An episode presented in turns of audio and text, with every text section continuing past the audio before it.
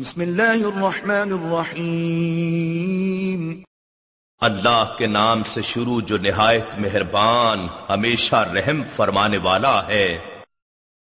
الہاکم التکاثر تمہیں کثرت مال کی ہوس اور فخر نے آخرت سے غافل کر دیا۔ حتی زرتم المقابر یہاں تک کہ تم قبروں میں جا پہنچے۔ کلا سوف تعلمون ہرگز نہیں، مال و دولت تمہارے کام نہیں آئیں گے، تم ان قریب اس حقیقت کو جان لو گے۔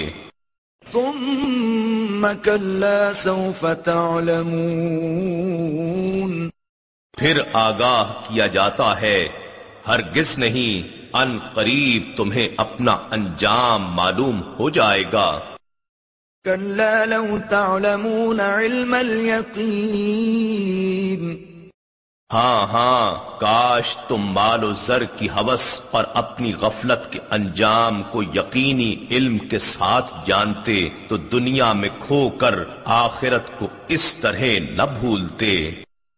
لترون الجحیم تم اپنی حرص کے نتیجے میں دوزخ کو ضرور دیکھ کر رہو گے۔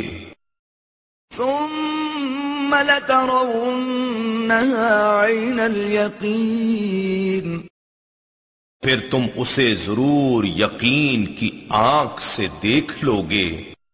ثم لتسألن یومئذ عن النعیم پھر اس دن تم سے اللہ کی نعمتوں کے بارے میں ضرور پوچھا جائے گا کہ تم نے انہیں کہاں کہاں اور کیسے کیسے خرچ کیا تھا۔